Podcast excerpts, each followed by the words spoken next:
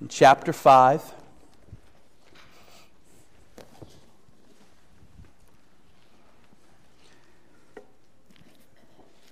We move now to the second paragraph of this chapter Romans chapter 5.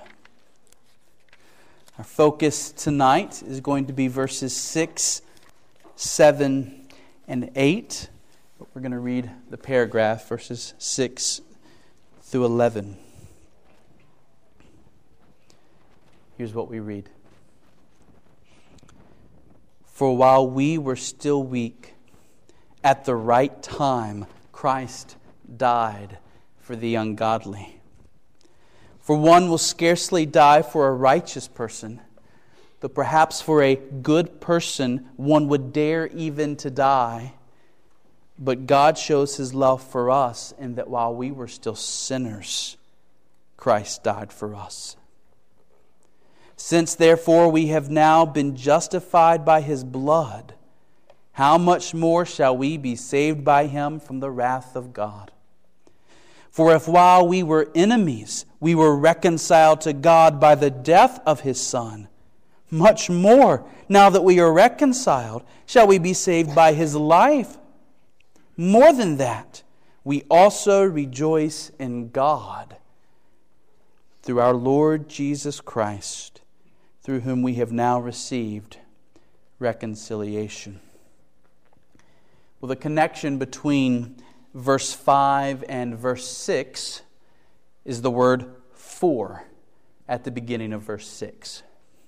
In verse 5, as we saw this morning, Paul has just told us the glorious truth that Christians have assurance concerning their future because the Holy Spirit brings into their hearts, pours into their hearts the love of God. Just as a little child knows that everything is going to be okay as long as daddy is there, so we as Christians know that all is well and that our future is secure because our Father is with us. We experience His love. The more we know of His love, the more we are confident about the life to come. We will behold the glory of God. We will share in the glory of God. How do we know? Because God loves us, and His love is filling our souls via the Holy Spirit. The question that is answered in verse 6 is this one how does that happen? How does it happen that people's souls are filled with a sense of the love of God by the Holy Spirit? What means does the Holy Spirit use? What instrument does He work through in order to assure our hearts that we are truly loved by God? Paul's answer, not only in verse 6, but in verses 6, 7, and 8, is this one it is through the message of the cross that the Holy Spirit brings to our hearts the reality of God's great love for us. In particular, Paul emphasizes here that it is the message of Christ dying for sinners that the Spirit uses. It isn't just that Jesus died on the cross, and it isn't just the message that Jesus died for people. It's the message that Jesus died for sinners that reveals the great depth of the love of God. And so, one way of stating the doctrine of verses 6, 7, and 8, really verses 5, 6, 7, 8, is, is this The Holy Spirit pours into God's people the love of God through the message of Christ's death for sinners, which is just another way of saying that God uses the gospel to bring into our hearts a sense of His love, giving us assurance about the hope that we have. So here's the connection between objective reality and subjective reality. Something is objective if it is known to be true, it is known to be factual regardless of individual perception or individual thought. It does not matter how you feel. It does not matter what your perspective is. An objective fact is an objective fact. It cannot be honestly denied. One plus one equals two. It just does. How you feel at the moment doesn't change what one plus one equals, right? That's objective reality. Something is subjective when it is felt, when it is experienced. Two people may read the same book. One person finds the book deeply moving and weeps. Another person finds the book incredibly boring. Which, which one is it? Is the book incredibly boring? Is the book deeply moving? Well, depends on the feelings. It depends on the perspective of each person. That's, that's subjective reality. Well, the love of God experienced in a Christian's heart is a subjective reality. We can't measure it. We can't, we can't define it. We can't quantify it in scientific terms. It's just a reality that we know, a reality that we experience. But what Paul is saying in verses 6, 7, and 8 is that this subjective experience of the love of God that Christians feel, it is based on an objective reality. We do not want to be like those who feel that they are loved by God but have no basis for that feeling. We do not want to be like those who erroneously think that all is well with them, but they have no objective basis for thinking that all is well with them, and they are deceived. All is not well with them. We don't want to be like that. We want to be those who are experiencing the love of God because our faith is resting firmly in absolute objective truth. We want to feel the love of God because we are sure we are loved by God and we have objective evidence, namely the death of Christ on the cross for sinners. Now, I said earlier that the main point in these verses is not just that Christ died for people, but that Christ died for sinful people. He died for people who were undeserving of such a sacrifice. And that's really what's being emphasized in these three verses. Look at the terms that Paul uses to describe those for whom Christ died. Right? In verse 6, they are described as weak. While we were still weak, Christ died. Later in verse 6, these people are described as the ungodly. Christ died for the ungodly. In verse 8, these people are described as sinners. While we were sinners, still sinners, Christ died for us. And so the emphasis is on Christ's sacrifice, but it's also on our unworthiness of Christ's sacrifice. Here is where the love of God is most put on display. And so, what I want to do is look at those terms, those terms that Paul uses to describe us for whom Christ died. And I want us to move backwards. So, I want us to look first at verse 8, and then we'll move backwards. Look at verse 8 and see that the term he uses is sinners. Christ died for sinners. This word, which is used often in the New Testament, goes back to Aristotle. He's the first one we know to use this word, sinner. It literally means to miss the mark. To miss the mark. Sinners are those who were, we were purposed for a particular target, and we have missed the target. God created human beings to be holy, to bear his image on this earth. That was the target holiness, representing God faithfully. Human beings have missed the target. And we've not missed it by just a little. We are very wide of the mark. We are not a basketball that came so close, it ran around the rim and it came off. We're the air ball that went way in the wrong direction.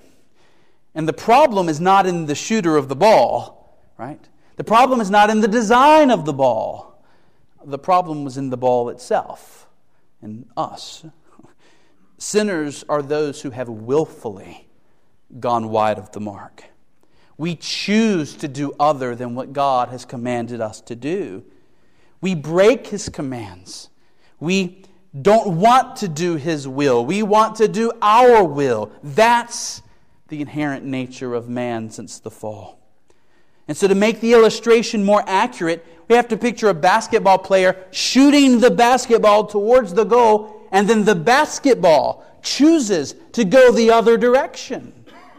And that's exactly what we've done. Sinners choose to turn away from the good, to turn away from the pure, and to indulge in the wicked and the vile. And the point of verse 8 is that Christ died for such people. The glorious, perfect Son of God bore the wrath of his Father for such people as this. Look at the contrast Paul makes in verse 7. In verse 7, leading into verse 8. For one will scarcely die for a righteous person, though perhaps for a good person one would dare even to die. But God shows his love for us in that while we were still sinners, Christ died for us. Back in 2007, you may remember this. There was a, a, man in the news who was known as the subway hero in New York City. His name was Wesley Autrey, and he was a 50 year old construction worker who was waiting for his train in the subway station. He had his four year old daughter and his six year old daughter by his side. And while they were waiting for their train, a 20 year old young man that was nearby suddenly fell into a seizure and collapsed on the ground, his body convulsing. Well, Wesley and two nearby ladies immediately ran to assist the young man, and they managed to, to get him up on his feet. And then suddenly the young man stumbled and fell off the platform onto the tracks of the, between the two rails. It was at this time that the train appeared. The number one train appeared, headlights on. Wesley had only a moment to decide what he would do. And in that moment, he jumped down onto the tracks and threw himself on top of the young man. He pinned him to the ground even as the train hit its brakes. One train car, and then a second train car, and then a third, a fourth, and finally a fifth went over their heads, the fifth one stopping on top of the two men. Onlookers on the platform were screaming. Wesley's knit cap was smudged with grease from the car above, but he and the young man were safe. He called out, We're okay down here, but I've got two daughters up there. Let them know that their father is okay. And so Wesley Autrey came to be known as, as the subway hero. He was willing to risk death in order to save another man's life. And it is good and it is right for us to be encouraged and inspired by what this man did. It was a very brave and courageous thing.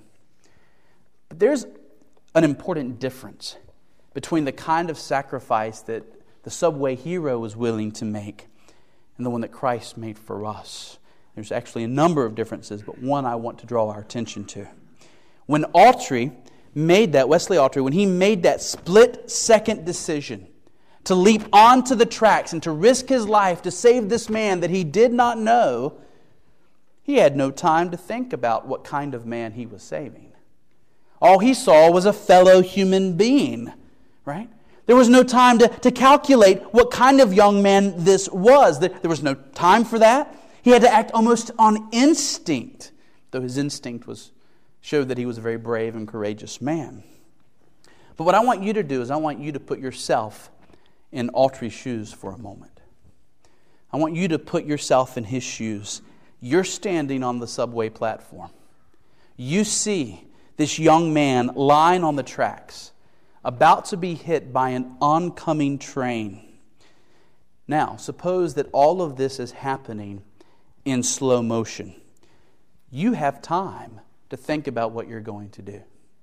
You have time to reason in your head should I risk my life to save this young man or not? Also, I want you to suppose that you know this man. He's not a stranger to you. You've known him for a long time, and you know that he's a fine fellow. Excuse me. When Paul uses that word righteous and good in verse 7, he's not talking about somebody who's perfect. He's not talking about perfect righteousness or perfect goodness. He's using those words to talk about someone who is characterized by admirable traits. So suppose that this young man is what we would call a, a fine young man, a good example, a real example of, of maturity and responsibility. Suppose you know that this young man, uh, he works hard at his job. He cares for the people around him. He's always been obedient to his parents. He, maybe you know he's engaged and he treats his fiancee with, with love and with respect. And you know all this. And as you're thinking in your mind and the train is coming, slow motion, you come to a decision. Am I willing to risk my life for this person or not? What would you do? Paul says one will scarcely die for a righteous person, though perhaps for a good person one would dare even to die. In other words, Paul says in that kind of situation, there are still many who would not give their life for the young man. There are still many who, who would act in the natural way. In the natural way, because of the fall, is self love, self preservation. It is a terrible thing what's about to happen to that young man, but I'm staying right here. That's the way most would probably respond. But Paul concedes that there might be some who, in thinking about the character of this young man, who, in seeing his goodness and his way of living, might would be willing to risk their life, indeed to give their life for the life of someone like this. But let's change the scenario a bit. Let's say that you know this man and he is not a fine young fellow. Suppose he is a despicable young man. Perhaps you know that this young man, about to be hit by this train, is a rapist, a murderer, a self professed child abuser. He is impenitent. He is proud of his wickedness. He wallows in his wickedness. The things that this young man does are too shameful even to speak. This man has the, the heart of a Hitler, the pride and the violence of a bin Laden. He knows you. He hates you with every fiber of his being. He despises you. He would do harm to you if he could. Now, are you going to be willing to risk your life to save a man like this? The train is coming. What would you do? This is the greatness of God's love for us. We were wicked and we were detestable in His sight. We hated God Paul's going to teach that just a few verses down. We hated God. We were filled with pride. We were filled with selfishness. We were an utter disgrace to the world God created. We were the vilest pollutant this universe had ever known, the only part of creation to turn against the Creator. Before we were born, God knew who, knew who we would be. He knew how we would wallow in our sins. He knew that we would not love Him. He knew that we would not want His help.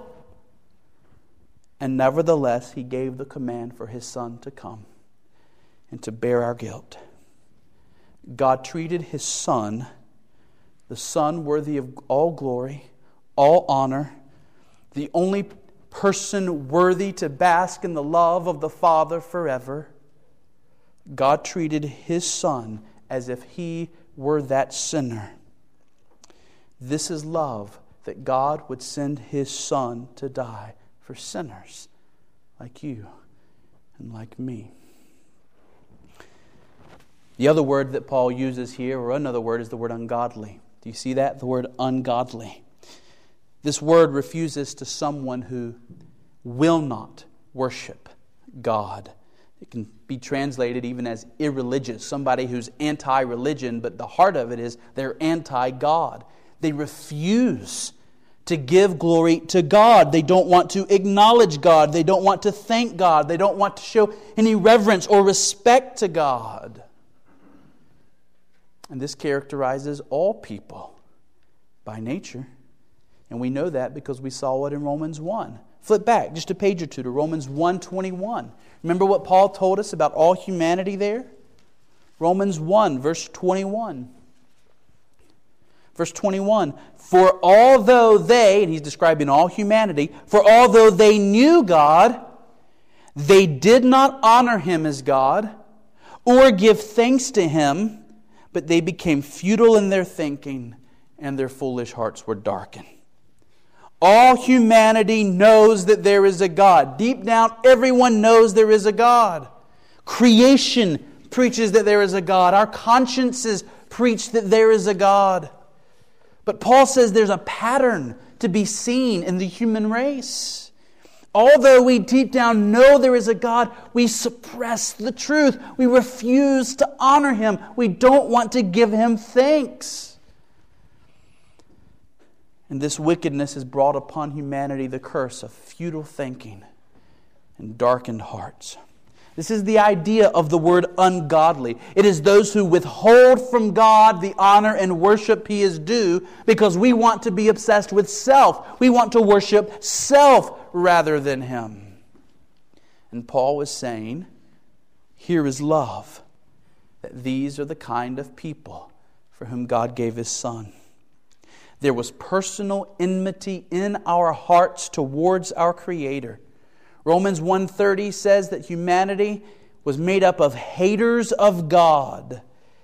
And yet for all of our hatred towards God, God loved us and gave his greatest treasure, his son, into the furnace of his wrath for our sakes. Church, when Christ tells us to love our enemies and to pray for those who persecute us, he is not telling us to do anything more than God Himself has done for us.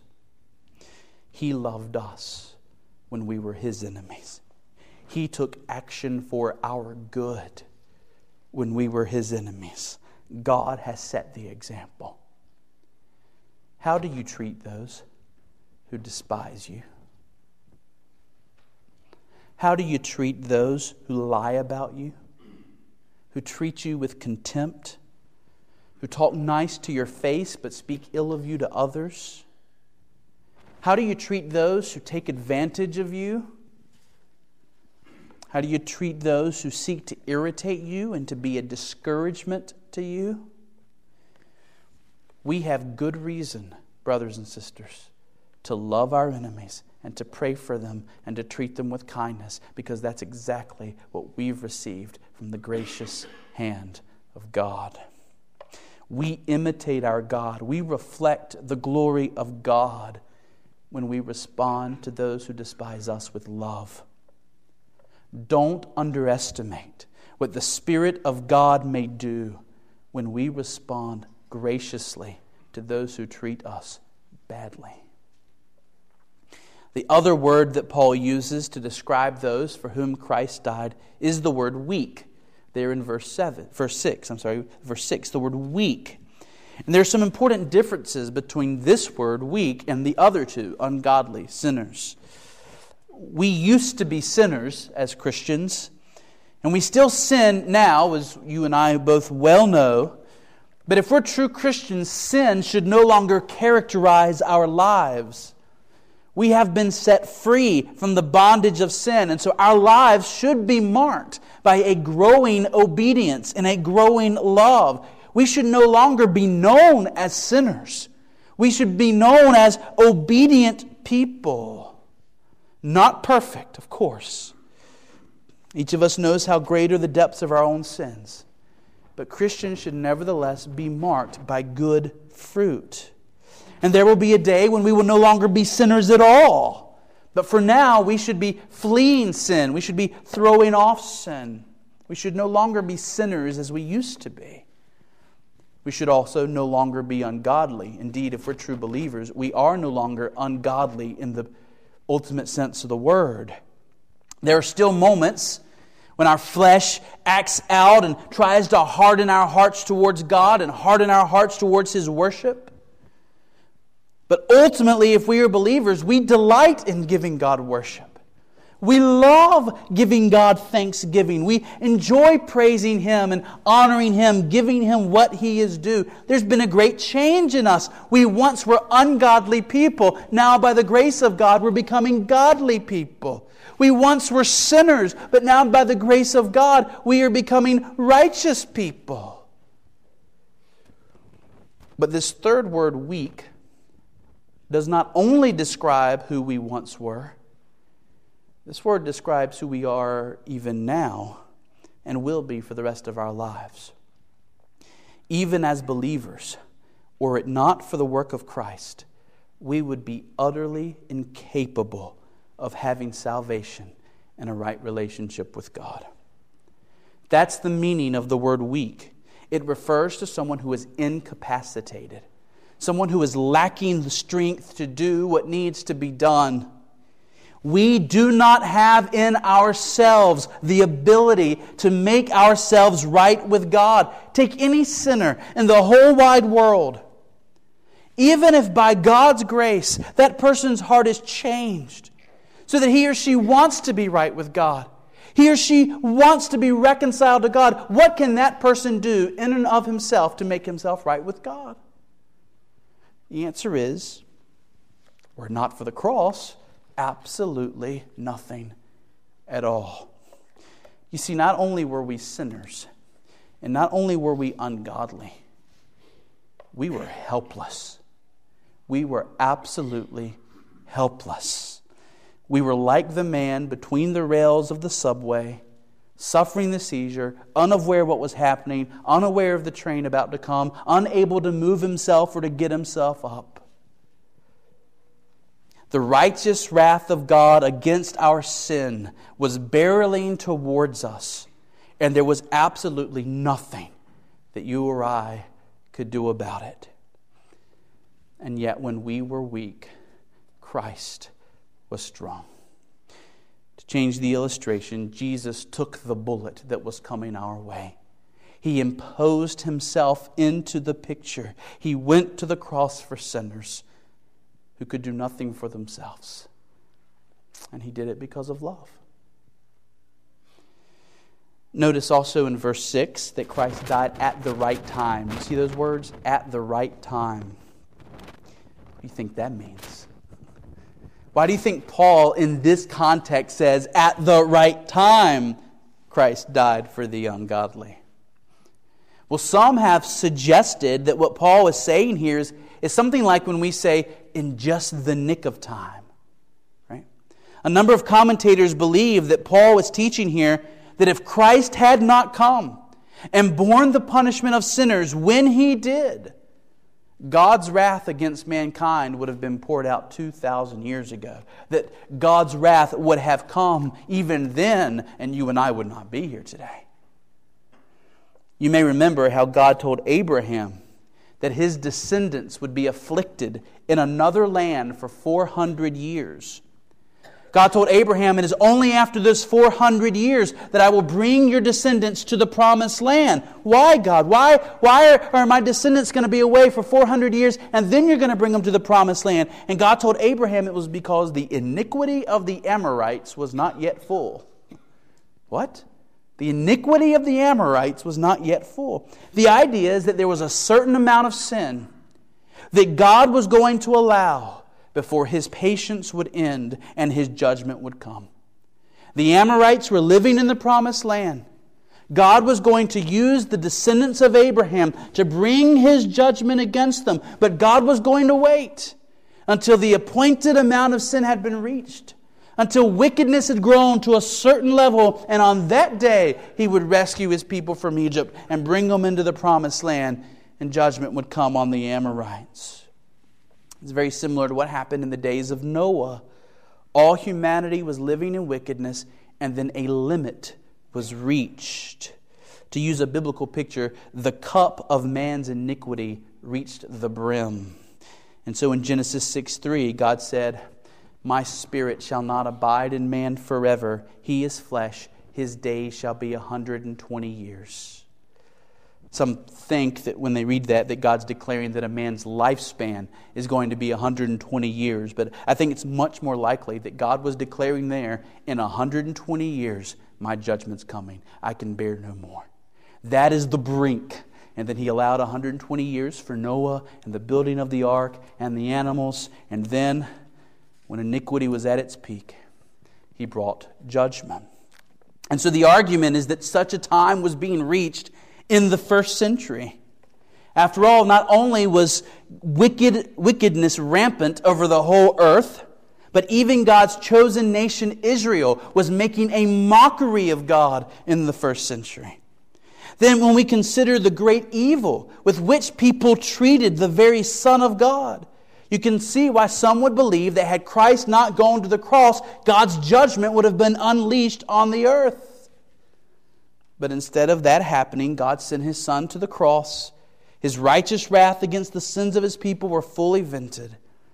And so these people believe that Jesus died in just the nick of time and saved the world from the judgment of God in the first century. Now, there are some parts of that view that I do not completely disregard. I don't think that's probably the best way to read the passage. I think it's a very interesting way to read the passage, but I don't think it's the best way to read the passage. I think that when the passage says at the right time, I think it means right in the sense of proper. At the proper time, at the appointed time. The idea is that Christ died just when God determined he would die. And if this is right, the point being made in verse 6 is that this great expression of God's love was carefully planned and carried out. In other words, it's not as if God saw the sinfulness of man and then panicked and had to figure out frantically what he was going to do about it. No, no, no. The sovereign one, the most high, the one fully in control, he worked out his plan of love and he worked it to perfection. Christ did not come earlier than God had determined. Christ did not come later than God had determined. He went to the cross at the very hour God had determined. Friends, God's decision to send his son to die for sinners was not a spur of the moment decision. He was not acting out of quick instinct with no time to think about what he was doing. God had all eternity past to contemplate the wickedness of the people for whom his son would die, and yet he still sent his son. He still gave his son for our sakes. One truth that is very clear in these verses is that when we think about the cross of Christ, we ought ultimately to think of the love of the Father.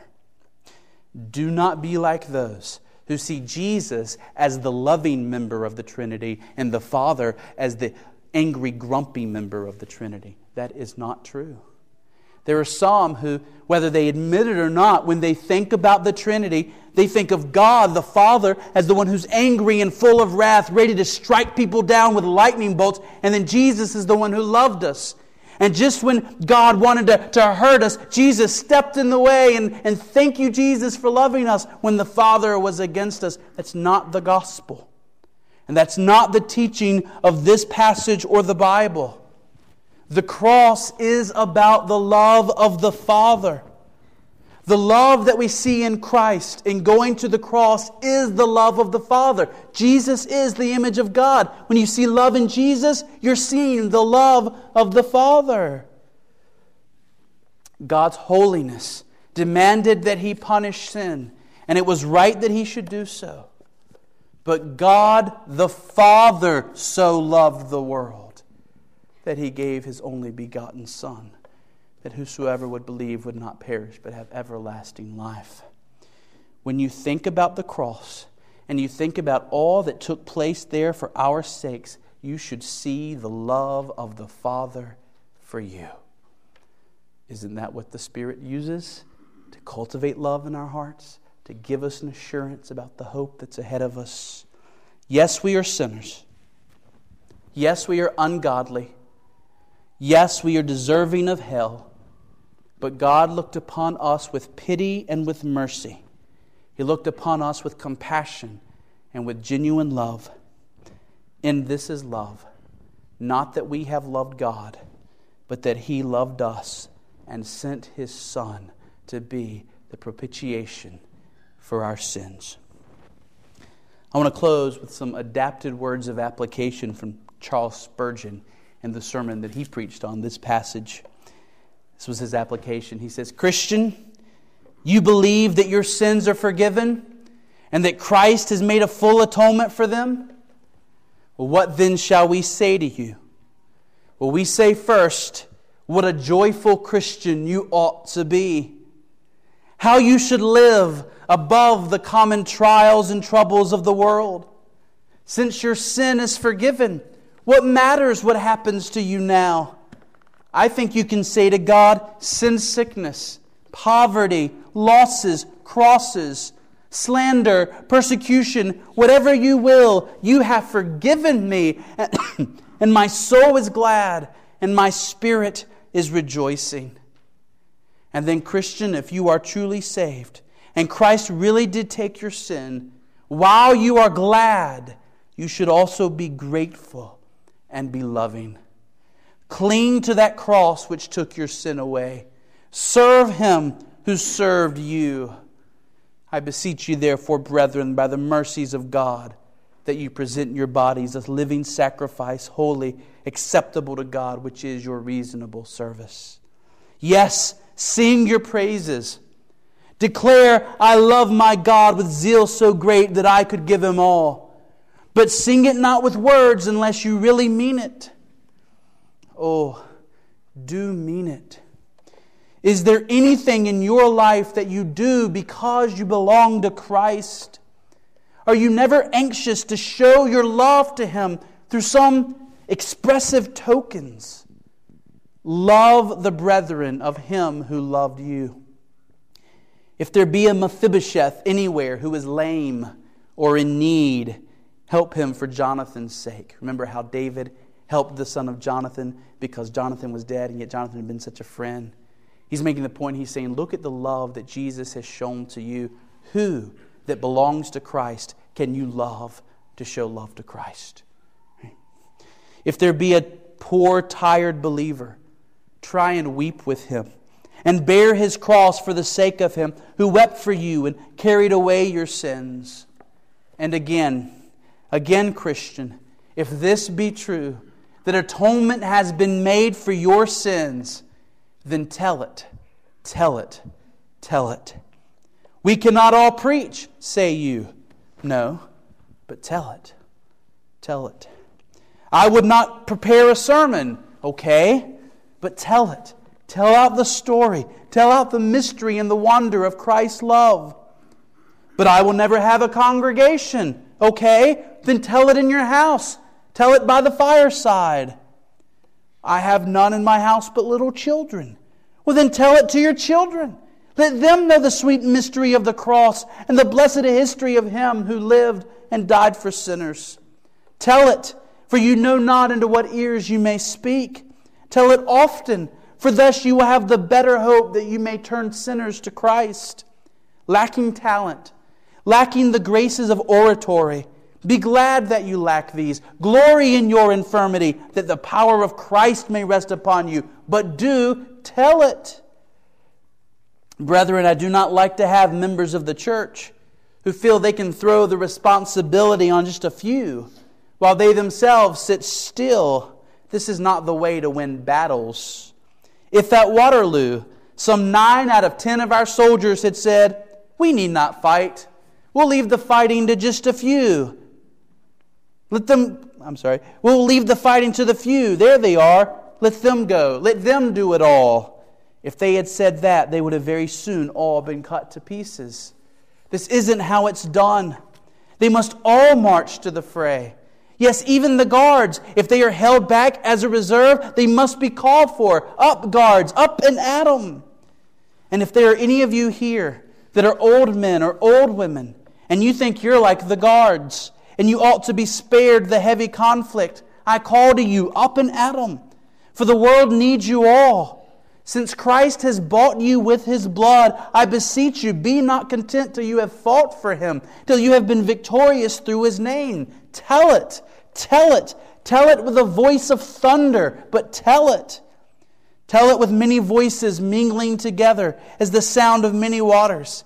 Tell it till the dwellers in the remotest wilderness shall hear the sound. Tell it till there is not a mountaintop on which the story is not known nor a ship upon the sea where the story has not been told. Tell it till there is not a single dark alley that has not been illuminated by its light, nor a loathsome den which has not been cleansed by its power. Tell out the story that Christ died for the ungodly. Friends, we want to rest in the love of God displayed for us at the cross. We want to think about it often. And as we think about the cross, the love of God wells up in our hearts. We are sure that we are His. And our hope increases and our joy increases. But even as we do these things, as we think about the gospel, let us tell it. Let us share it. Let us not assume that because we live in the Bible Belt, these things are old hat to everybody. They're not. There are so many around us every day who do not know this glorious good news. And so may we be moved to tell these things as well. Let's pray.